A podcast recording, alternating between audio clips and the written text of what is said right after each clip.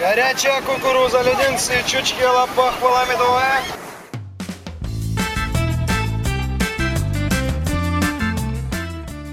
Здравствуйте, дорогие слушатели! У микрофона Алена Бадюк, и это подкаст «Крымский разговор». Как всегда в этом подкасте мы рассматриваем главные новости Крыма последних дней. Все самое важное в комментариях спикеров, которые знают толк в событиях на полуострове. Напоминаем, «Крымский разговор» можно найти в любом удобном для вас сервисе, например, в Apple и Google Podcasts, а также в SoundCloud. Не поленитесь подписаться прямо сейчас. Свежие выпуски подкастов «Крым Реалии», да, их их много, и они все отличные. Появляются также на главной странице нашего сайта. Следите и не пропускайте. А теперь к главным новостям недели. Крымско-татарские активисты не смогли добиться встречи с российским главой Крыма Сергеем Аксеновым. Утром 6 ноября под зданием российского правительства Крыма собрались десятки людей. Это ветераны крымско-татарского национального движения, а также родственники арестованных и заключенных по так называемым делам Хизбут Тахрир. Участники акции заявили, что Аксенов допустил некорректное высказывание в отношении их близких и обвинил их в участии в террористическом террористической секте. Напомним, что организация Хизбут Тахрир с 2003 года запрещена в России, однако в Украине и других странах мира она продолжает действовать легально. Почему крымские татары призвали к ответу Аксенова? В этом вопросе разбирались мои коллеги в эфире радио Крым Реалии. А, напомним предысторию конфликта текущего между крымскими татарами и Сергеем Аксеновым. А, в ночь со 2 на 3, на 3 ноября сотни крымских татар выехали из Крыма, чтобы поддержать фигурантов красногвардейского дела Хизбут Тахрир Рустема Эмир Усиинова, Арсена Абхаирова и Эскендера Абдулганиева. В тот день Южный окружной военный суд суммарно приговорил троих крымских татар к 42 годам тюрьмы. Активистам так и не удалось попасть на это судебное заседание. На выезде из Крыма их заблокировали несколько патрулей полиции. Адвокат Эмиль Курбединов тогда заявил, что российские правоохранители намеренно не пропускали автомобили, чтобы крымчане не успели на приговор соотечественникам. А Сергей Аксенов отреагировал на эти события следующим образом. Далее мы послушаем цитата.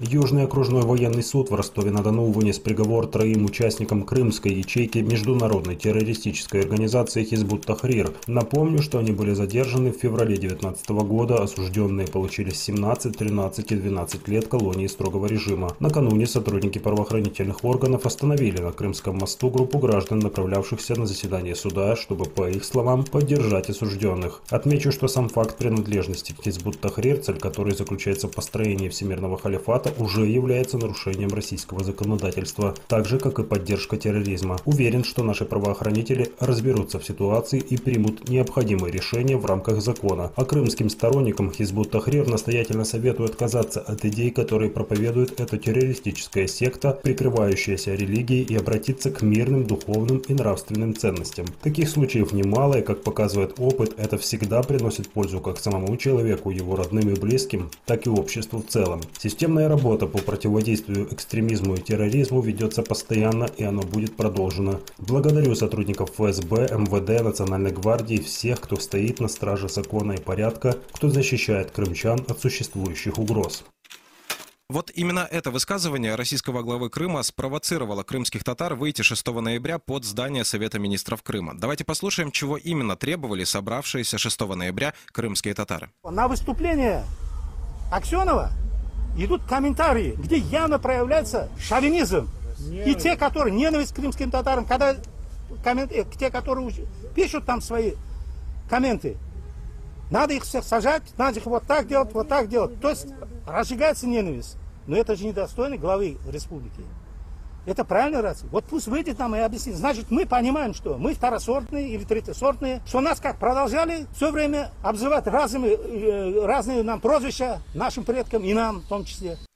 Ну вот подробнее о том, что происходило под э, зданием Совета Министров в Симферополе, э, мы поговорим с Шукри Сейдометовым, активистом, отцом арестованных э, по делу Хизбут Тахрир, да, преследуемых по этому уголовному делу крымчан. Шукри, доброе утро.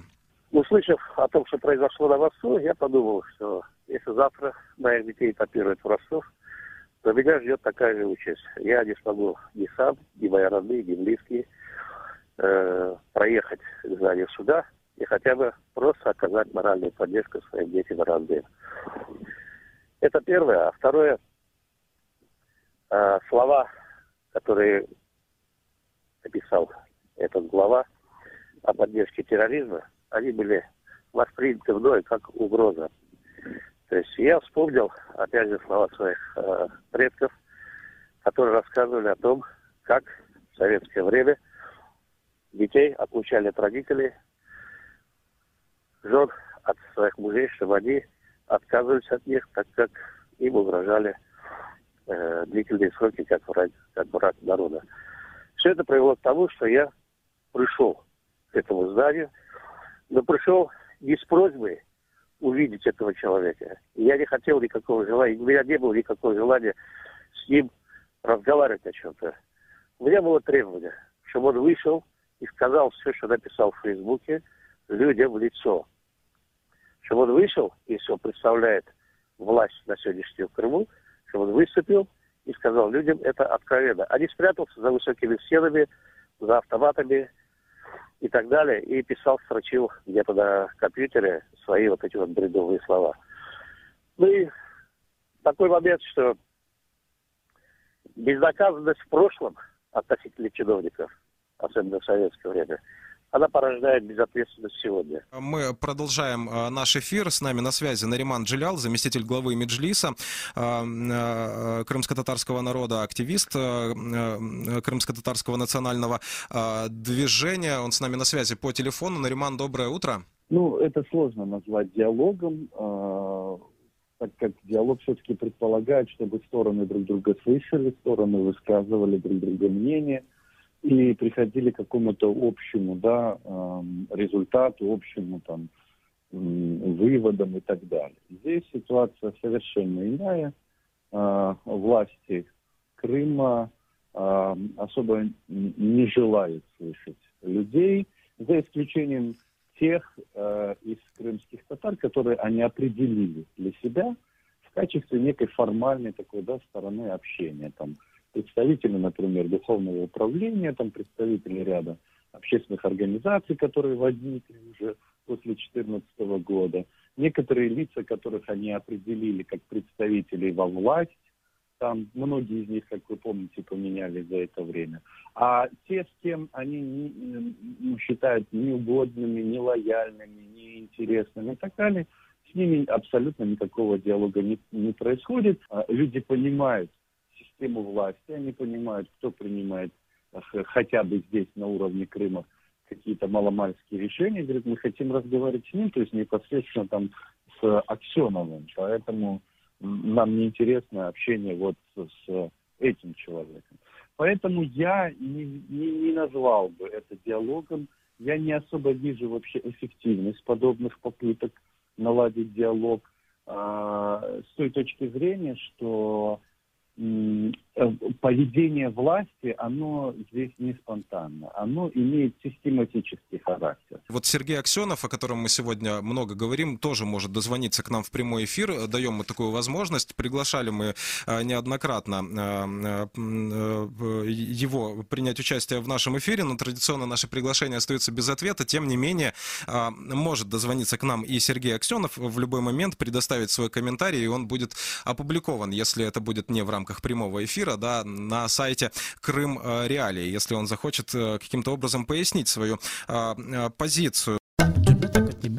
позицию. Херсонский городской суд арестовал крымчанина Николая Федоряна по подозрению в государственной измене. Федорян – это бывший замначальника главного управления МВД Украины в Автономной Республике Крым. По данным украинской прокуратуры, Федорян помогал российским силовикам при проведении обысков и задержании граждан по крымским делам Хизбут Тахрир. Задержанный будет находиться под стражей минимум до 5 января 2021 года. Ему назначили залог в сумме более полутора миллионов гривен. Свою вину Федорян не признает. В эфире радио Крым Реалии мы обсудили эту тему, предлагаю послушать.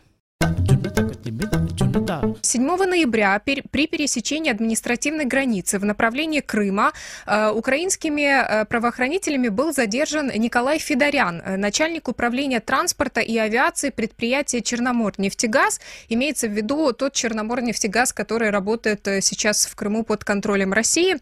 Федорян также бывший заместитель начальника главного управления МВД Украины в автономной республике Крым. Он был начальником милиции общественной безопасности в то время. В прокуратуре автономной республики Крым сообщили, что эм, э, Федоряна подозревают в государственной измене.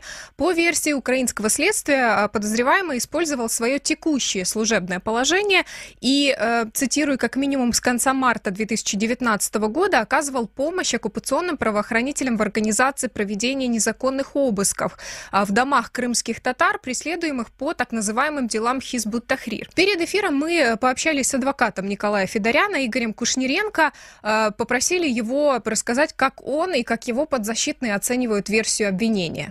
В даному випадку останній не визнає себе винним під час судового засідання, на якому вирішилось питання про міри запобіжного заходу. Він висловився, чому він не вважає себе винним у кримінальному правопорушенні, до якого йому вручено підозру. Моя позиція є аналогічною. Відповідно, я буду її відстоювати в межах заходів, передбачених діючим законодавством.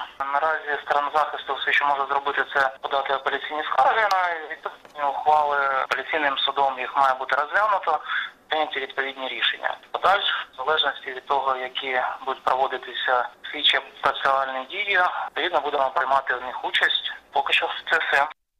Игорь Кушниренко добавил, что нынешний приезд Николая Федоряна на материковую часть Украины э, далеко не первый за последние шесть лет. Наскільки мені відомо, це був не єдиний виїзд. Він зазначив про це під час судового засідання, що він не вперше виїжджав, відвідував Україну, і коли вже повертався, відповідно його було затримано. К нам присоединяется по телефону корреспондент Крымреалии в Херсоне Ирина Домащенко. Ирина побывала накануне на заседании суда по делу Николая Федоряна. Ирина, добрый вечер. Мы были единственной съемочной группой, которая оказалась на этом э, заседании. И э, вот сразу отмечу, что только увидев э, журналистов, Федорян сказал, что присутствие журналистов говорит о том, что это чисто политическое дело. Он нам отказался что-либо комментировать после заседания суда. Как раз таки вот еще раз повторив, что это политическое дело. А, что же касается непосредственно а, самого заседания, то да, Федорян а, вину свою не признавал. Он говорил о том, что он не изменял Украине. Если бы чувствовал, что совершил что-то противоправное против Украины, то находился бы в Крыму и не пересекал административную границу. Да, по его словам, он там раз 10 пересекал административную границу после аннексии Крыма там, по несколько раз в год, как я понимаю, и он говорил о том, что вот до февраля 2011 года работал в органах МВД, э, Украине не изменял. У него есть э, награды, грамоты от, от Украины, да, которые говорят о том, что у него была честная служба во благо Украины. Поэтому, что касается непосредственно самого выделения транспорта да, для сотрудников ФСБ, то э, Федорян говорил, что он э, в глаза не видел э, никого, э, ему давали команду выделять транспорт, он это делал. Для каких целей это происходило? Возможно, там э, какого-то там э, мероприятия, там, может быть, э, в целях праздника какого-то, либо еще как-то, он не знает. То есть у него была команда, он мог э, устно попросить о выделении транспорта. И э, по его словам, э, он не заведует, скажем так, вот непосредственно тем транспортом, который выделялся. Якобы есть еще управление технологического транспорта, вот откуда выделяли эти автобусы, и он мог попросить по приказу генерального, чтобы этот транспорт был выделен. То есть именно вот такая вот его позиция была. Он также э, настаивал на том, что он э, инвалид второй группы, участник ликвидации аварии на Чернобыльской, э, последствий аварии на Чернобыльской АЭС.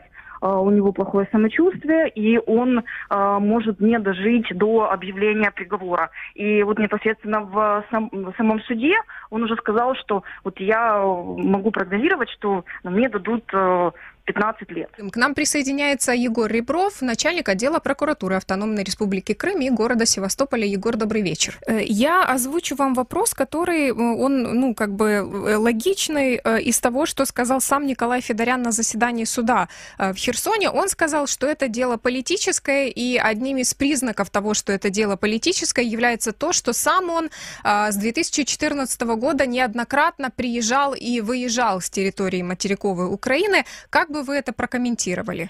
Ну, дійсно, він раз-два на рік приїжджав за час окупації на материкову частину України. Але справа в тому, що правоохоронні органи України не володіли інформацією щодо його злочинної діяльності. Вона вскрилась лише коли його під час чергового проходження прикордонного контролю на КПЛ спробували опитати, допитати з приводу його діяльності службової як працівника незаконно захопленого на території автономії підприємства Чорноморнафтогаз. І вже під час цього виплили деякі факти, які вже викликали підозру працівників. То есть я правильно понимаю, что в данном случае э, сотрудники пограничной службы, они исходили от обратного, они провели разговор с э, Федоряном и уже эту информацию передавали в органы прокуратуры. Я так понимаю, что обычно происходит наоборот. Е, намагались допитати як працівника Чорноморнафтогазу, оскільки він працював на підприємстві на час його захоплення і мав володіти інформацією з приводу того, хто чим, яким чином відбувалося і як зараз це підприємство функціонує. І вже під час е, цієї роботи виплили певні факти його діяльності, які викрили його як посібника іноземним спецслужбам. Крымчан выселяют ради новой дороги. На территории Добровского сельского поселения в Симферопольском районе Крыма прошли общественные слушания о строительстве новой объездной от Симферополя до ЮБК. Обсуждали то, где именно пройдет новая дорога. Изначально российские власти предлагали три варианта, но в итоге все свелось к одному – к сносу жилых домов. Как пишет российская газета, в случае реализации проекта под изъятие могут попасть 172 участка в нескольких селах, около 20 из них с жилыми домами. О том, как прошли общественные слушания и можно ли жителям добиться компенсации, шла речь в эфире радио Крым Реалии. Ну что ж, мы рассказали вам все самые важные новости, произошедшие на этой неделе. Напоминаю, что вы можете подписаться на наши подкасты в любом удобном для вас сервисе. Слушайте радио Крым Реалии и оставайтесь с нами.